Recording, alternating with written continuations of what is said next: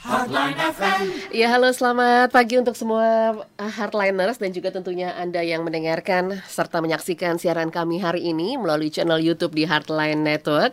Senang sekali saya Ria boleh menemani Anda semuanya ya. Janji saya tadi, hari ini kita akan ngobrol-ngobrol dengan narasumber saya dari Rumah Sakit Premier Bintaro.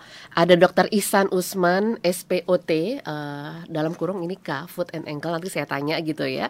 Uh, uh, beliau ini adalah spesialis ortopedi dari Rumah Sakit Premier Bintaro. Sudah bersama dengan saya langsung saja melalui channel YouTube Heartline Network. Kita juga uh, Anda bisa saksikan siaran saya bersama dengan dokter kali ini. Halo dok, apa kabar? Oke, apa kabar dok? Ya, ini sepertinya what happened? Oke, udah udah kedengaran suaranya ya dok? Terdengar. Nah, ya. oke bagus. Oke baik. Nah, tentunya untuk anda semua yang ingin sekali tanya-tanya ke narasumber saya kali ini, Dr. Ihsan Usman, Anda bisa tanya melalui telepon kita buka di 0215919244 atau boleh juga melalui YouTube channel. Anda sampaikan pertanyaannya melalui kolom chat ya di Heartline Network. Topik kita hari ini seputar nyeri kaki dan pergelangan kaki. Saya yakin sekali banyak di antara anda yang mungkin sering atau pernah gitu ya ngalamin yang namanya uh, nyeri gitu. Apalagi kan yang kita tahu yang namanya kaki itu kita pakai buat jalan kita pakai buat lari buat manjat buat segala macam. Jadi memang Uh, kalau dibilang rentan kaki ini bisa jadi iya ya. Saya tanya dulu, dokter, ini kan ngomongin seputar kaki. Ini kita melakukan seluruh aktivitas kita gitu. Kita menggunakan kaki. Nah sering sekali nyeri ini kita alami dok. Hmm. Sebetulnya wajar nggak sih gitu uh, nyeri yang kita alami gitu? Sebetulnya ada berapa macam nyeri sih dok? Baik, hmm. terima kasih Mbak Bu Lia atas pertanyaannya. Juga saya ucapkan selamat pagi kepada hotliners. Jadi memang struktur kaki dan pergelangan kaki agak unik karena hmm. sebagai suatu struktur dalam uh, komposisi tubuh kita hmm. sebagai penopang yang letaknya paling bawah hmm. dan paling jauh dari uh, jantung sehingga memiliki juga kompleksivitas terhadap berbagai macam fungsi anatominya hmm. dengan sifatnya menopang struktur uh, tubuh di mana untuk berdiri kemudian juga untuk berjalan maupun juga untuk aktivitas berlari yeah. artinya memang kaki dibutuhkan uh, suatu hal yang sifatnya di mana suatu sisi dia harus stabil, hmm. harus kuat, hmm. namun juga harus fleksibel. Oke, okay. harus ya. kuat tapi harus fleksibel. Tentu. Oke. Okay. Karena nantinya dukungan dari kaki kan terdiri dari uh, berbagai macam sendi mm -mm. dan juga kaki itu di dalam kaki sendiri terdapat komposisi sekitar 30 33 um, tulang kecil. 33 tulang, tulang kecil. kecil. Dan juga ada berbagai macam sendi, mulai dari persendian daripada ankle itu sendiri, kemudian persendian namanya subtalar, dan juga kaki kita biasa bagi menjadi regionnya kaki bagian depan, bagian tengah, dan bagian belakang. Sehingga memang cukup kompleks eh, hal yang bisa sering terjadi di dalam kaki itu sendiri. Mm. Dan juga kalau kita ngomong nyeri di kaki, memang bisa disebabkan berbagai macam hal. Mm -hmm. Bisa memang salah satunya permasalahan di luar kaki itu sendiri, namun yang paling sering adalah masalah di dalam kaki itu sendiri. Justru yang di dalam. Ya. Yang kita nggak, kita orang awam kita nggak ngerti ini ya, ya. karena kita tahunya cuma yang kelihatan aja kan, Bener. gitu.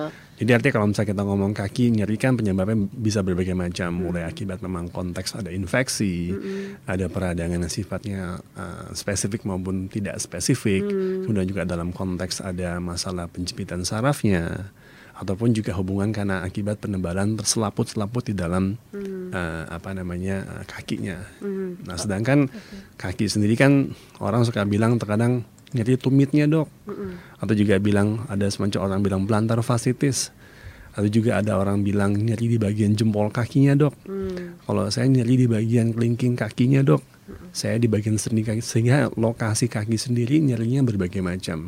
Nah itulah kepentingan kita satu untuk bisa mendiagnosa dengan baik dan tepat sebenarnya permasalahan kakinya apa. Mm-hmm. Karena nggak seluruh permasalahan kaki itu semua cuma keluar dengan satu keluaran diagnosa. Mm-hmm. Bisa berbagai macam hal seperti itu, Mbak okay. Budia. Ya. ya, Dokter Isan tadi mengatakan kalau uh, kaki itu ada tiga, uh, kaki bagian depan, tengah, belakang. Yeah. Nah, yang paling sering dikeluhkan oleh mereka-mereka yang awam gitu, yang yeah. paling sering dikeluhkan itu yang bagian mana, Dok?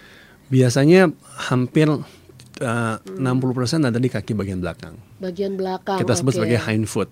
Karena hind foot hmm. itu juga meliputi daripada daerah tumit, hmm. kemudian juga tempat penempelan daripada urat betis kita yang menuju ke kaki Uh, uh. dan juga hubungan terhadap sendi ankle-nya. Jadi memang paling 60% tertumpu di sana. itu. Iya, sisanya sekitar 30% ada yang di bagian forefoot, di Hmm. bagian yang kaki depan yaitu berhubungan dengan kelainan terhadap jempol Hmm. maupun juga empat jari yang lainnya. Dan sisanya 10% adalah di bagian tengah Hmm. seperti itu. Kenapa bagian belakang paling banyak? Apa memang aktivitas kita lebih banyak bertumpu di sana gitu? Karena kalau ditanya gerakan yang paling fleksibel untuk gerakan ankle kan memang paling tinggi di daerah bagian ankle. Oh, Dan oke. juga distribusi tekanan yang diberikan dari struktur tubuh kita dari atas disampaikan ke kaki lewatnya memang lewat ankle dulu. Oh, lewat Sehingga pasti permasalahan paling sering di daerah sana seperti itu. Mm.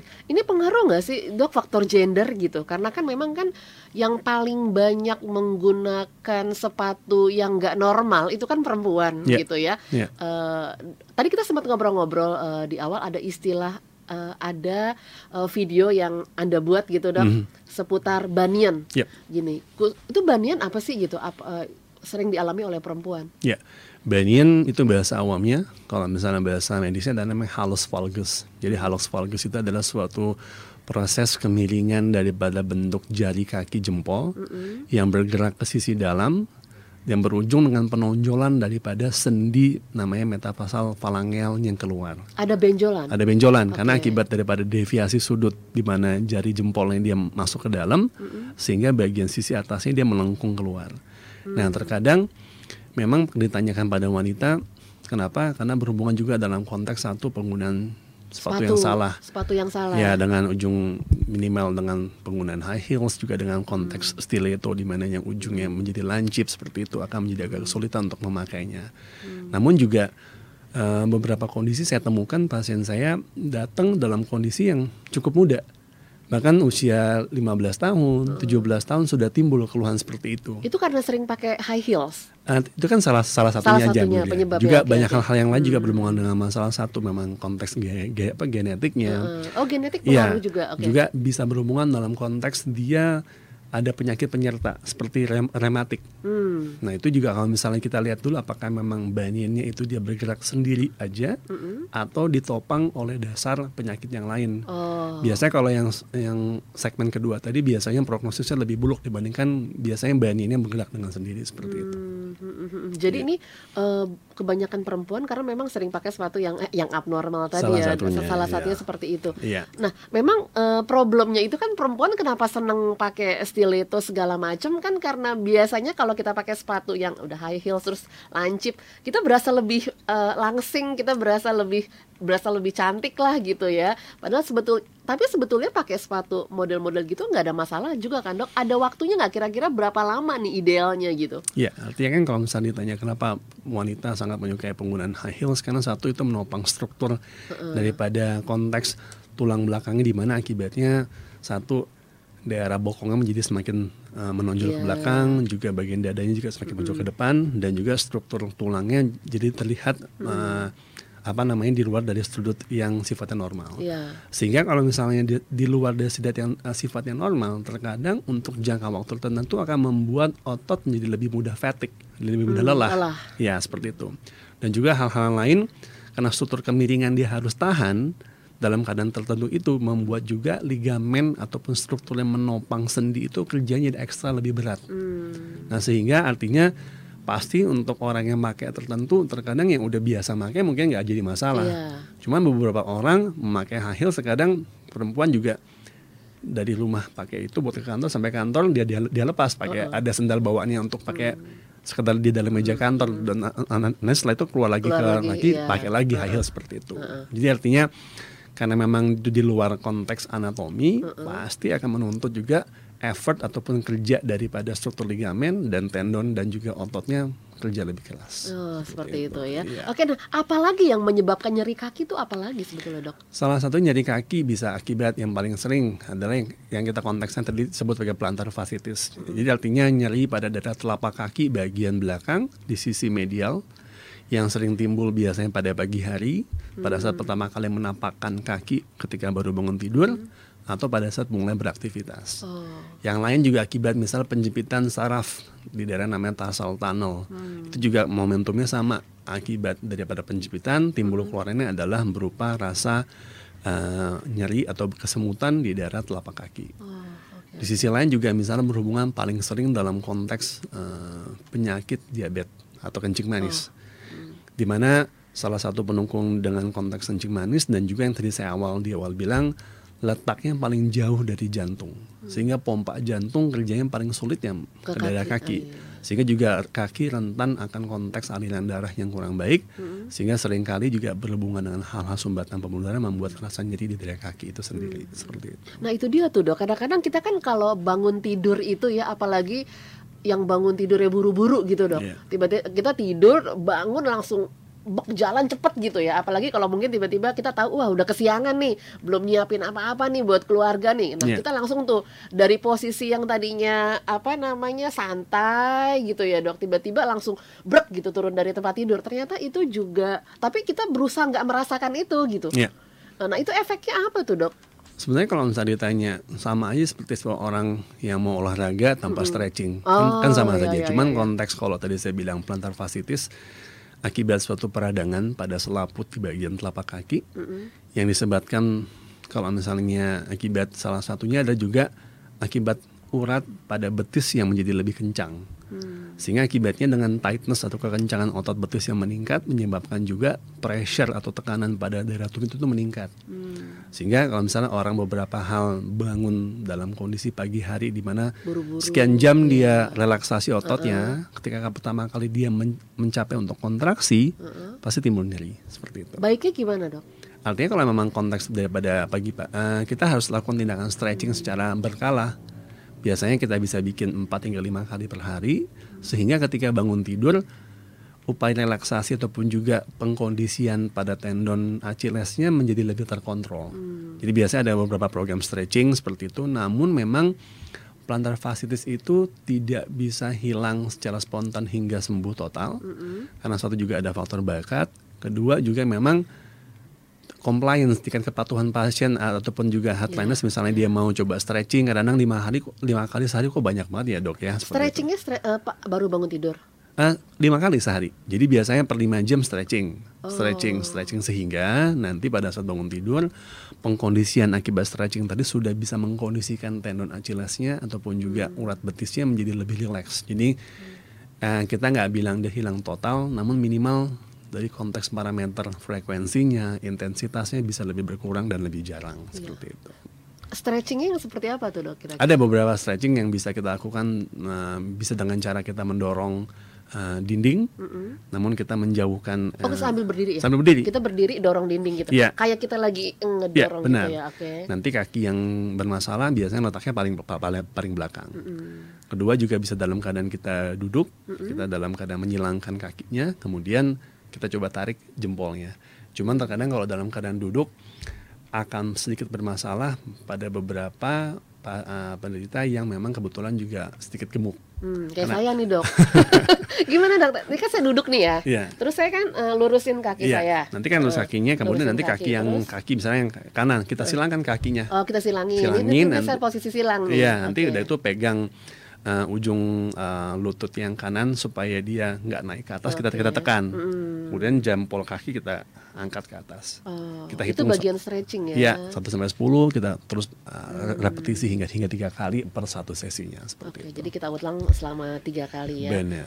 Iya, sebetulnya banyak sih hal-hal yang bisa kita lakukan di tengah-tengah aktivitas kita, stretching, yang kadang-kadang kita nggak tahu tuh Iya. eh, model-model stretchingnya yang seperti apa gitu ya.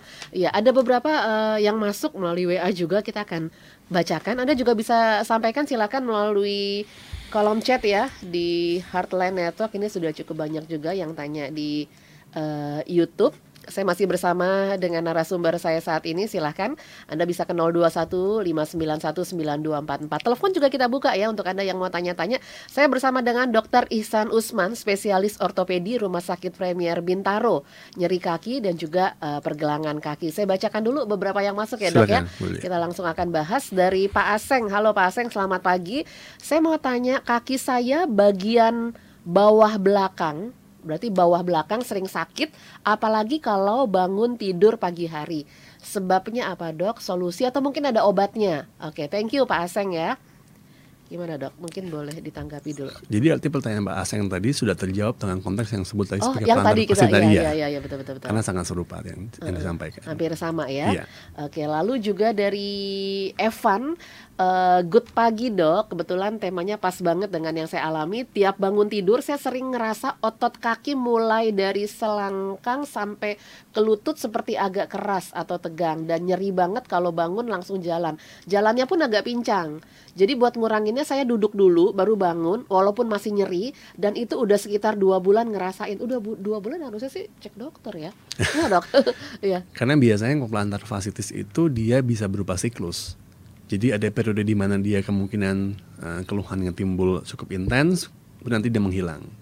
Nanti timbul lagi. Jadi makanya saya bilang tadi tidak pernah mencapai nilai nol, nilainya eh, nyerinya hilang sama sekali karena memang satu pasti sudah ada faktor bakat. Jadi kalau sudah faktor bakat biasanya memang kita harus bisa coba hidup bareng sama plantar fasciitisnya. Cuma kita mencoba untuk meng- mengontrol nyerinya itu itu sendiri. Terkadang juga beberapa saya suka sarankan satu penggunaan sepatunya wedges aja. Wedges, Wedges, uh, wedges kan nggak lancip tuh. Eh, bukan masalah lancip depannya, cuma masalah ngangkat tumitnya. Oh iya, karena wedges cukup tebal ya dok. Benar, Uh, wedges kan nggak sampai kayak high heels yang tinggi. Namun dengan konteks wedges minimal dia bisa membuat tendon Achillesnya atau urat betisnya lebih rileks satu itu. Atau juga kalau misalnya konteksnya juga saya minta pasien menggunakan uh, heel pad. Heel pad semacam kayak silikon padding yang bisa kita pasang di daerah tumit dan dijual bebas kok. Mau cari di berbagai gerai uh, ataupun juga menggunakan online shop. Nah, nanti kita pasang biasanya bisa di dalam sepatu ataupun bisa penggunaan di dalam eh, apa namanya kos kaki atau kalau perempuan malah saya bilang bisa digunakan dalam dalam stocking sehingga bisa juga dipakai sehari-hari lepas ataupun dalam keadaan posisi memakai sepatu seperti itu. Oke, iya betul. Ini dia uh, menambahkan lagi memang suka kumat-kumatan. Iya. Nah tapi kalau udah dalam waktu dua bulan gitu, Biasanya saya punya ada tingkatan pengobatan. Satu kita mulai dengan stretching. Kita tanya dulu stretching, kemudian kita pastikan dulu memang itu plantar fasciitis. Takutnya saya bilang tadi nyeri tumit tadi kan juga berbagai macam hal. Bisa jadi karena memang konteksnya karena plantar fasciitis atau juga nyeri akibat memang tempat menempelnya si urat Achilles terhadap tulang tumit juga juga sering seperti itu. Nah terkadang biasanya kalau misalnya dua terhadap stretching tidak respon, saya naikin kelasnya dengan menggunakan daripada tapping, menggunakan daripada semacam kayak uh, plaster gitu, yang kita bisa menggunakan efek kinesi kinesiologi kita pasang dalam kurun waktu ter- ter- ter- tertentu. Apabila juga nggak memberikan respon, biasanya saya naik kelas, biasanya kita coba kita rilis otot yang tegang tadi dengan beberapa tindakan yang sifatnya minimal invasif, ya tidak harus membuka uh, dalam setan yang cukup besar, namun impactnya biasa ke pasien menjadi lebih nyaman dan juga yang tadi saya bilang tadi baik frekuensi maupun intensitasnya menjadi lebih jarang dan lebih terkontrol nyerinya seperti itu. Oke, seperti itu ya. Iya, baik. Eh, dok, kita akan break sebentar ya. Silakan. Nanti kita akan eh, lanjutkan lagi yang Baik, pastinya untuk talk show kali ini dan silakan untuk Anda yang ingin sekali bergabung bersama dengan kami eh, melalui 0215919244 ya atau melalui 0855885106. Oke, terima kasih Anda masih bersama dengan kami untuk hari ini dan tentunya masih bersama dengan Dr. Ihsan Usman, spesialis ortopedi Rumah Sakit Premier Bintaro. Nyeri kaki dan pergelangan kaki. Untuk Anda yang masih eh, mau tanya-tanya silahkan kami buka juga melalui line telepon di 0215919244 ataupun juga melalui WA 0855885106 serta melalui channel YouTube kami di Heartline Network ya. Eh, silahkan kami tunggu sampai dengan di menit yang ke-50 nanti. Kita eh, bacakan lagi yang lain ya, Dok ya. Silakan. Oke, oh, oh, mungkin ada ada pasiennya dokter nih kayaknya Marta Siahaan keren dokterku. Oke, lalu juga dari Pak Alexander tanya nih dok, setiap saya turun atau naik tangga sering bunyi kletek-kletek. Apakah ini berbahaya? Dan ketika saya angkat barang yang berat pergelangan tangan kanan sering sakit, apakah ini juga berbahaya? Dari Alexander, lalu juga dari eh, Pak dari Hera. Apakah olahraga yang merupakan bagian stretching tadi jika pergelangan kaki mulai nyeri-nyeri? Oke, itu dulu dok. Oke. Mungkin saya mulai yang pertanyaan pertama tadi mungkin agak sedikit melenceng karena konteks satu ditanyakan bunyi keletak-letak artinya kan bunyi itu bisa berbagai ma- macam hal ya. Hmm, kalau habis turun tangga katanya gitu ya. Heeh. Cuman kan tadi tidak spesifik apakah bunyinya di daerah lutut, di daerah ankle ataupun juga di Oh. daerah sendian jari. Artinya Bunyi itu sensasi akibat popping dari akibat gas yang berada di dalam ruang sendi itu sendiri. Nah, cuma kita harus bedakan mana suara yang sifatnya memang dia fisiologis, mana yang sifatnya dia patologis. Biasanya kalau fisiologis dia tidak akan diikuti oleh rasa nyeri.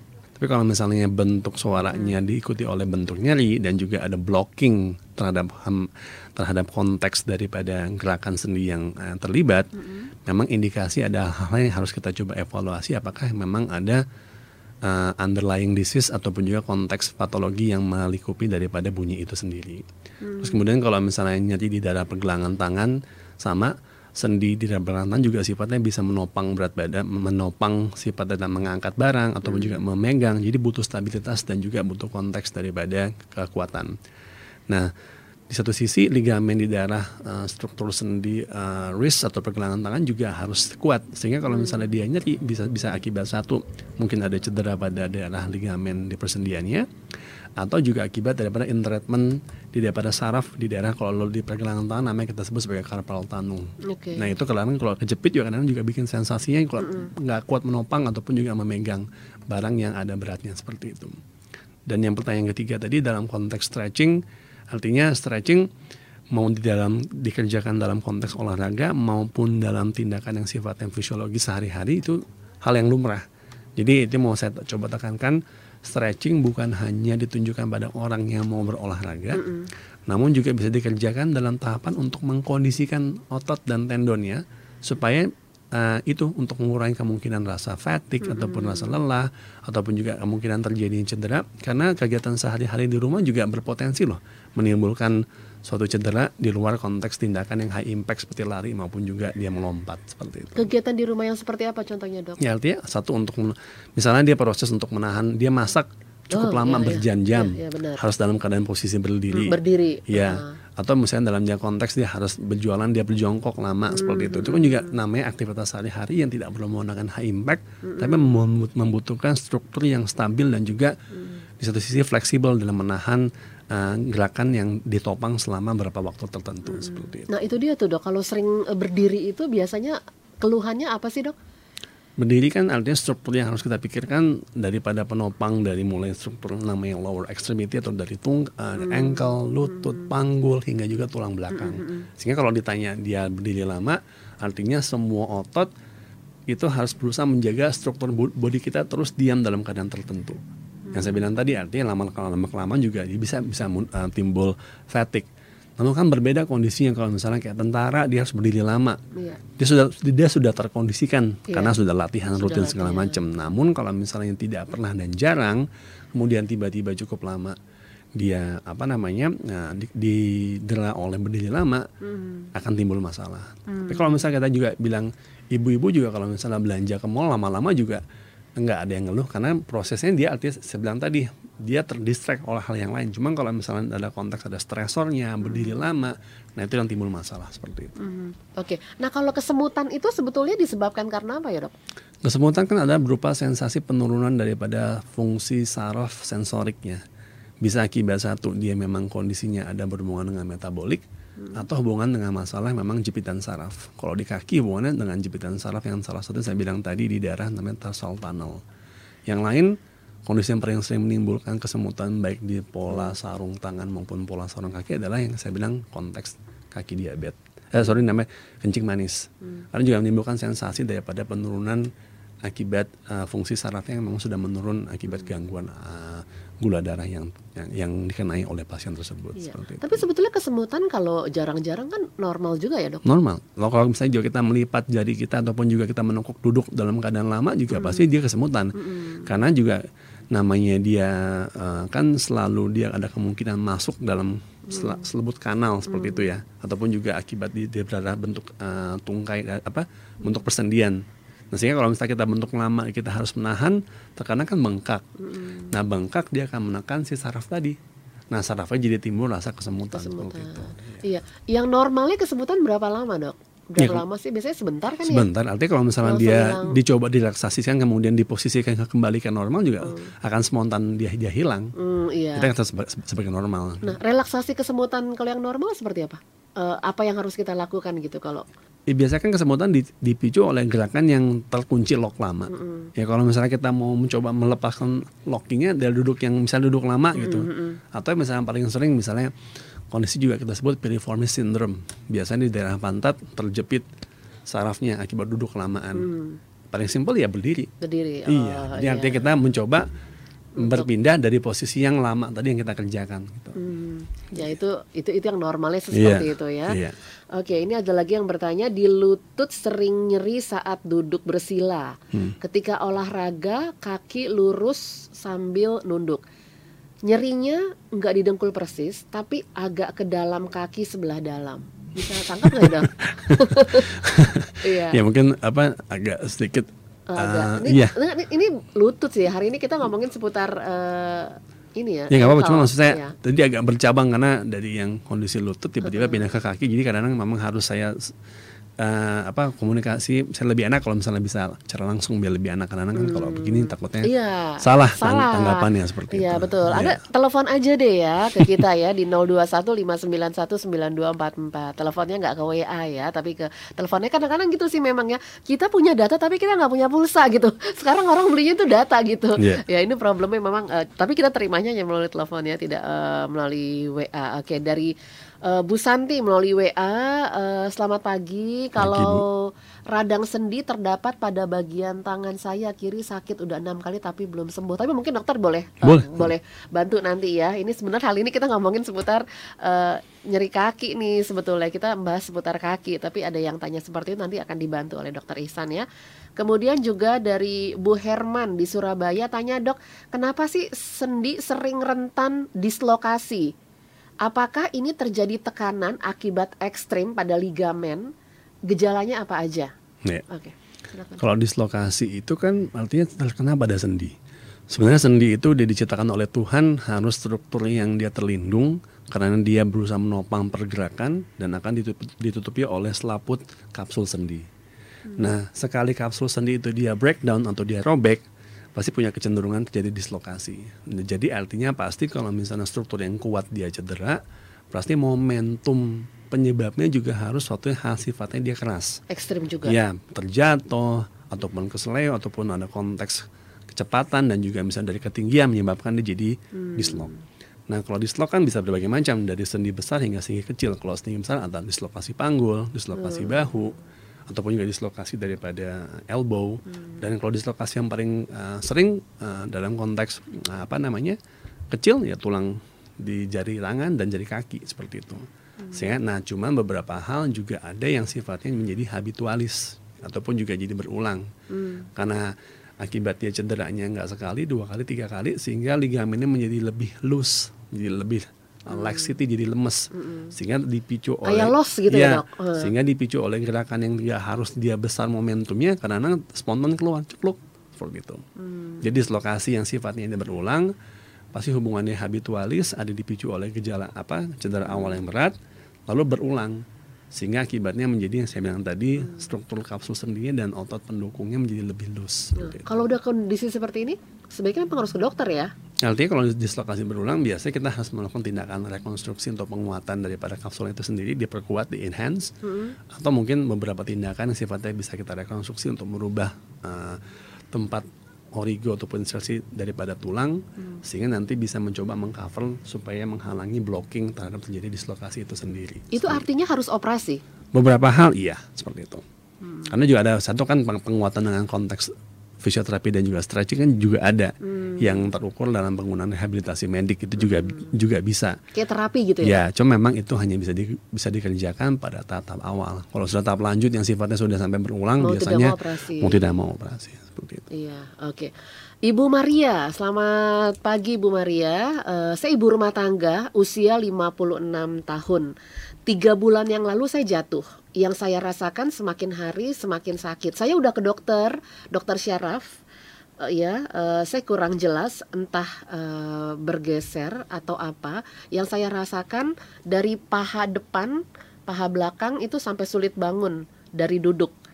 eh, dari duduk mau berdiri. Yang kedua, kenapa tulang dengkul kalau nggak diklekin s- gitu seperti ketarik? Bagaimana cara mengatasi pengeroposan tulang? Oke, thank you ya Ibu Maria. Nanti akan dijawab. Kita akan ter- coba terima telepon dulu ya. Untuk saat ini saya coba angkat dulu. Halo, selamat pagi. Selamat pagi Selamat pagi. Dari siapa ini? dari Evan yang di YouTube. Oke, oke, oke, Evan, Evan. Gimana, Evan? Ya, saya agak-agak kurang jelas dengan bahasa kedokterannya. Jadi mungkin saya minta dijelasin dengan uh, agak bahasa-bahasa manusia gitu ya. Mm, mm, mm, mm. Lah kita kan juga manusia. Oke gimana gimana eh, Van? Uh, jadi gini, uh, kasus yang saya alamin sekarang ini kan kalau misalnya dari dari dari awal tadi yang sudah saya ceritakan di YouTube, bangun tidur itu merasa tegang, tegang banget tuh ya. Heeh. Tegang banget dari sisi pinggul ke bawah hampir ke lutut, tapi di sebelah kiri bagian luar gitu. Oke. Paham gak sih? Iya. Nah, sebelah, bukan bukan bagian dalam ya. Kalau selangkangan kan di bagian dalam, ini bagian luar. Nah, tapi di saat-saat tertentu kakinya itu di bagian lutut sebagai bagian dalam itu kayak ada nyeri tuh pas di apa ya istilahnya tuh eh, lutut sebelah dalam yang agak agak-agak ke betis gitu. Oke. Nah, itu kadang suka-suka nyeri. Nah, tadi yang saya bilang tadi pada waktu stretching sambil tiduran, terus eh, apa namanya eh, gayanya itu sambil kayak jalan kaki diangkat. Pada saat kaki dilurusin itu langsung kayak ada bunyi di belakang pinggul, tek, tek, tek. Itu kenapa ya? Oke baik. Ada yang mau ditanyakan dulu sebelum kita tutup? Iya. Ya, eh, Evan? aja dulu. Iya, nggak apa, Oke oke oke. Thank you ya Van ya. Oke. Iya. Iya. Oke. Makasih Mas Evan pertanya eh, pertanyaannya. Artinya saya bilang tadi kan jadi kan tadi kan Mas Evan bertanya dalam satu pertanyaan ada tiga hingga empat permasalahan. Itu ma- ma- masalahnya.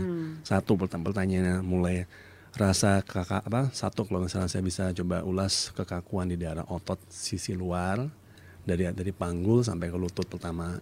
Kemudian juga ada nyeri sendi di daerah lutut bagian dalam.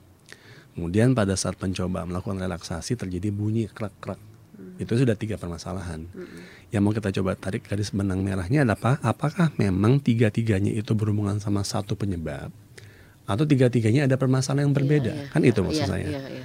Jadi kalau misalnya ditanya menjawab per- pertanyaan pertama, kalau misalnya kekakuan pada daerah panggul maupun juga akibat lutut ke, ke bawah, bisa satu akibat jepitan saraf di punggung di bagian tulang belakang juga bisa menyebabkan penjepitan itu menyebabkan satu ruas ke bawah dia menjadi kaku dan juga ada timbul rasa nyeri seperti itu.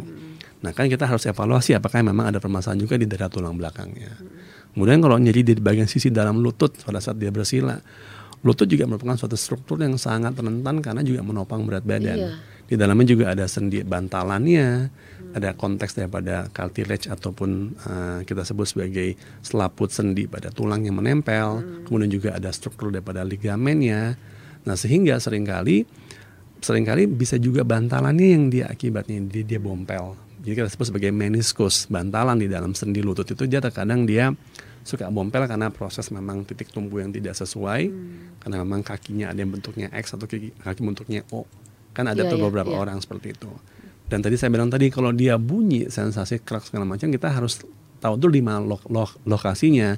Karena terkadang kan kalau misalnya kita lihat bunyi tapi itu juga tidak memiliki uh, konsekuensi hal yang apa penurunan fungsi juga kita yang saya bilang tadi sifatnya mungkin fisi- fi- fisiologis saja Fisiologis. nggak harus kita perdebatkan. Kecuali kalau misalnya tadi dok dengan dia bunyi tapi dia ada blocking ada ada hambatan gerakan ataupun juga ada rasa timbul nyeri itu mungkin kita bisa asumsikan yang tadi saya saya bilang.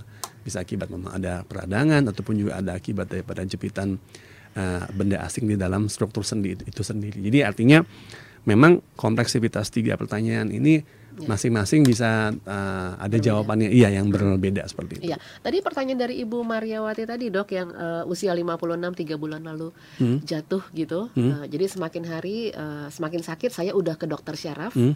kurang jelas ini bergeser atau apa. Hmm. Sakitnya di paha depan dan paha belakang sampai sulit bangun dari duduk. Iya. Kemudian dari duduk mau berdiri juga sakit banget. Iya. Kenapa tulang dengkul juga kalau nggak diklekin Iya. seperti ketarik? Eh, Iya. Bagaimana cara mengatasi pengeroposan tulang juga? Wah ini diborong Nah, pertanyaannya. sebenarnya tadi itu Iya. kan juga tiga Beda-beda, hal. iya. Iya, Uh-uh. Satu pertanyaan ada tiga permasalahan yang berbeda.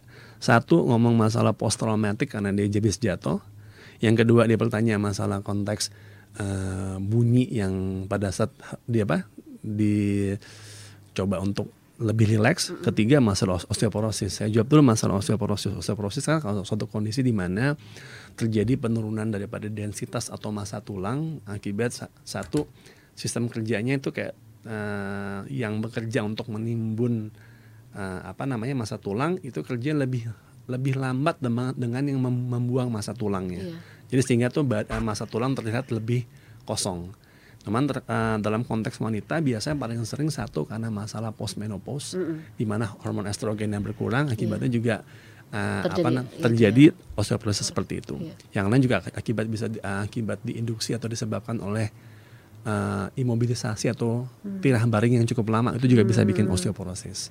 Kemudian kalau dia cedera jatuh yang selalu menimbulkan nyeri pada konteks setelah jatuh itu cuma dua kemungkinannya. Hmm. Either masalah akibat kemungkinan tulangnya yang patah atau masalah jaringan lunak. Hmm. Jaringan itu bisa akibat ototnya yang meregang, yeah. bisa akibat salah satu yang ada dislokasi tadi, hmm. ataupun konteks daripada mungkin ligamen yang yang cedera seperti orang ke, ke, kesleo. Hmm.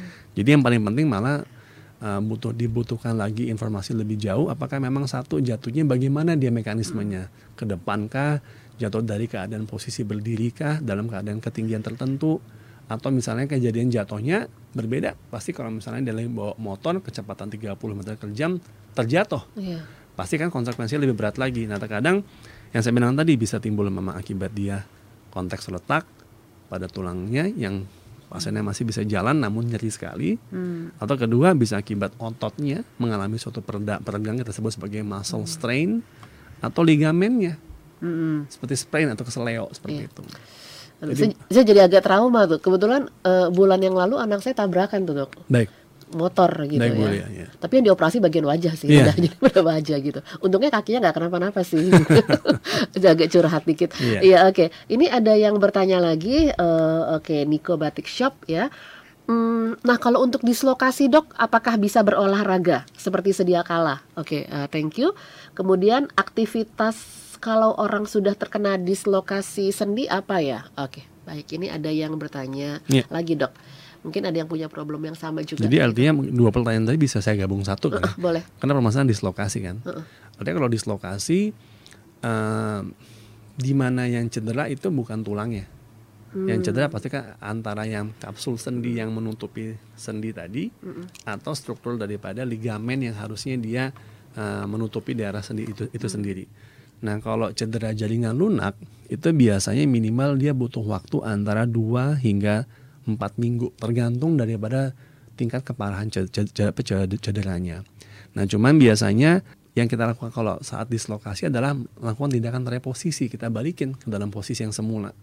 Nah posisi yang semula itu ut utamanya untuk kembali dalam posisi yang benar kemudian supaya memberikan kesempatan pada kapsul sendi maupun juga ligamen yang dia tadi cedera mengalami me, apa bisa mengalami healing atau penyembuhan.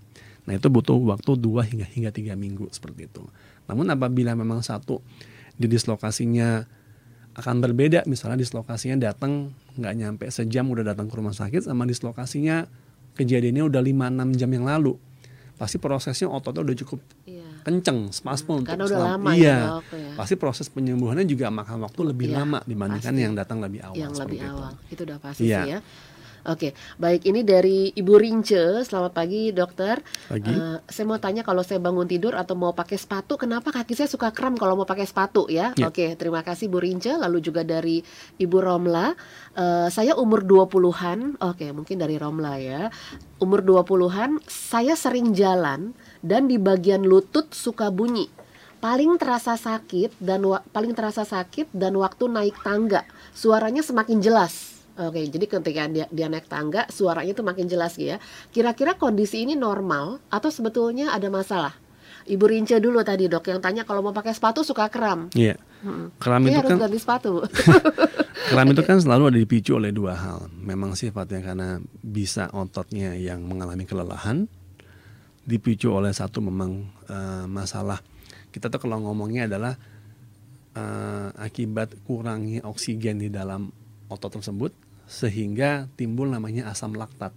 Oh. Asam laktat tadi akan memicu terjadinya suatu kram. kram. Ya, jadi biasanya kalau orang kram sering kali diminta nafasnya diperbanyak respirasinya supaya Gimana tuh dok? Napasnya diperbanyak tuh Ya, gimana? nah, pada saat inspirasi nafasnya dalamnya kebanyak di, di, di- dibanyakin supaya kadar oksigennya makin meningkat. Jadi kan sebenarnya kan kekurangan oksigen itu intinya. Yang kedua juga memang akibat konteks daripada kelelahan atau fatigue. Akibat misalnya udah lari maraton 10 km itu kan juga pasti memicu terjadi kram otot seperti itu. Yang ketiga juga sifat fisiologis akibat suhu, suhu dingin. Coba kalau malam-malam nggak tidur misalnya nggak pakai celana pendek di bawah AC gitu. Mungkin tengah malam kita Iya. terbangun karena kita kram Iya, kan seperti kram, itu. heeh. Ya. Yang lain juga memang, dalam konteks kekurangan imbalance daripada elektrolit. Salah satunya adalah kalium. Itu juga bisa memicu. Sehingga Berarti apa yang kita konsumsi juga ya dok? Benar. Jadi artinya berbagai macam pemicu akibat eh, kram itu bisa nanti kita cari tahu apakah memang ini lebih berat ke arah memang karena penggunaannya yang terlalu ekstra atau juga memang karena akibat memang proses yang sifatnya kekurangan daripada eh, elektrolitnya atau memang sifatnya akibat daripada kelelahan misalnya postur tubuh dalam misalnya kayak ma- pakai sepatu yang salah juga bisa memicu terjadi kram karena dia posisinya nggak abnorm nggak normal kan? Jadi itu juga artinya kerja otot yang saya saya bilang dari awal lebih akan keras seperti itu. Itu untuk yang pertama. Yang kedua untuk bunyi. Nah kalau ada bunyi kemungkinan ada sensasi juga daripada rasa nyeri dan juga uh, akan meningkat dengan sejalannya aktivitas Iya. jadi kita harus curi- curiga Oh, jadi tadi itu kan naik tangga malah makin kedengeran. Nah, Iya. kita harus curiga. Benar, artinya kemungkinan satu mungkin yang paling sering adalah karena akibat renjatan atau terjepitnya selaput di antara dua tulang yang bergerak seperti itu. Atau si sifat yang sifat yang lain karena saya bilang tadi mungkin ada cedera pada bantalannya sehingga menyebabkan rasa nyeri yang disertai dengan ada bunyi ter- tersebut. Jadi artinya kalau misalnya itu berulang dan intensitasnya makin sering dan juga sampai sudah mengganggu kegiatan sehari-hari, nggak harus dipicu oleh olahraga, Maksudnya sehari-hari naik turun tangga juga sehari-hari ya Iya. sebaiknya segera kita berobat untuk kita minimal mencari men-screening apa sih penyebabnya seperti itu. jadi harus ke dokter tetap ya untuk screening ya. Iya. Kalau eh, umpamanya dia atlet gitu dok, Ya, itu kan otomatis kan eh, harus gerak terus ya. Tapi Iya. kalau atlet mah memang sudah sudah terlatih ya. ya. Nanti kan atlet juga manusia kan. Tapi Cuman iya. atlet itu kan kelebihannya satu dia latihannya cukup panjang, pengkondisian dari otot itu juga dilakukan secara profesional. Jadi artinya ada upaya stretchingnya, peng- penggunaan daripada untuk kompres es batu yang meng- apa, membuat relaksasi otot juga diberikan secara optimal. Jadi biasanya penanganannya jauh lebih apa namanya eh, menyeluruh dibandingkan orang normal yang sifatnya sehari-hari tanpa eh, nggak olahraga secara rutin maupun juga profesional seperti itu. Iya. Namun sekarang kan saya bilang tadi dengan konteks pandemi di sisi lain orang sekarang, sekarang semua sepedaan. Iya. Sekarang semua juga Sepedaan. banyak yang suka lari. Nggak harus sebagai hitungannya sebagai seorang yang Atlet. atlet. Nah, itu kan juga punya kerentanan cedera yang ada karena mereka semua sebenarnya berangkat dengan faktor risiko yang berbeda-beda. Hmm. Ada yang memang satu tulang keropos tapi dia tetap lari. Ada yang satu memang bawaan kakinya kakinya flat foot juga pengen lari. Ada yang juga satu lari tapi bawaannya kakinya ka- eh, apa namanya kita sebagai sebagai cavovarus jadi kaki itu tinggi kakinya. Ada juga yang kita dia lari tapi bentuk O- kakinya eh, lututnya O, lututnya X.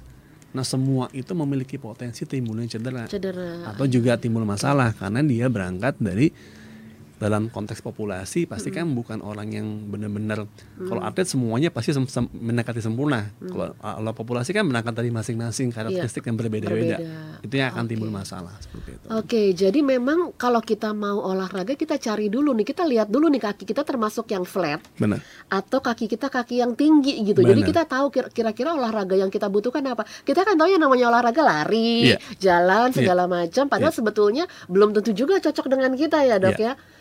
Iya. Nah kalau untuk yang kaki flat-flat gitu, kira-kira olahraga yang bagus apa dok? kalau flat itu pasti kesulitannya adalah dia untuk berjinjit Sulit jinjit. Iya, sehingga kalau misalnya berjinjit maupun juga menopang dalam jangka yang lebih panjang, dia sulit untuk eh, apa namanya endurance ataupun ketahanan dipakai lari itu dia dia nggak kuat. Hmm. Jadi sehingga biasanya kalau misalnya orang dengan konteks flat foot, biasanya kita harus tentukan dulu dia masuknya ringan, sedang atau berat.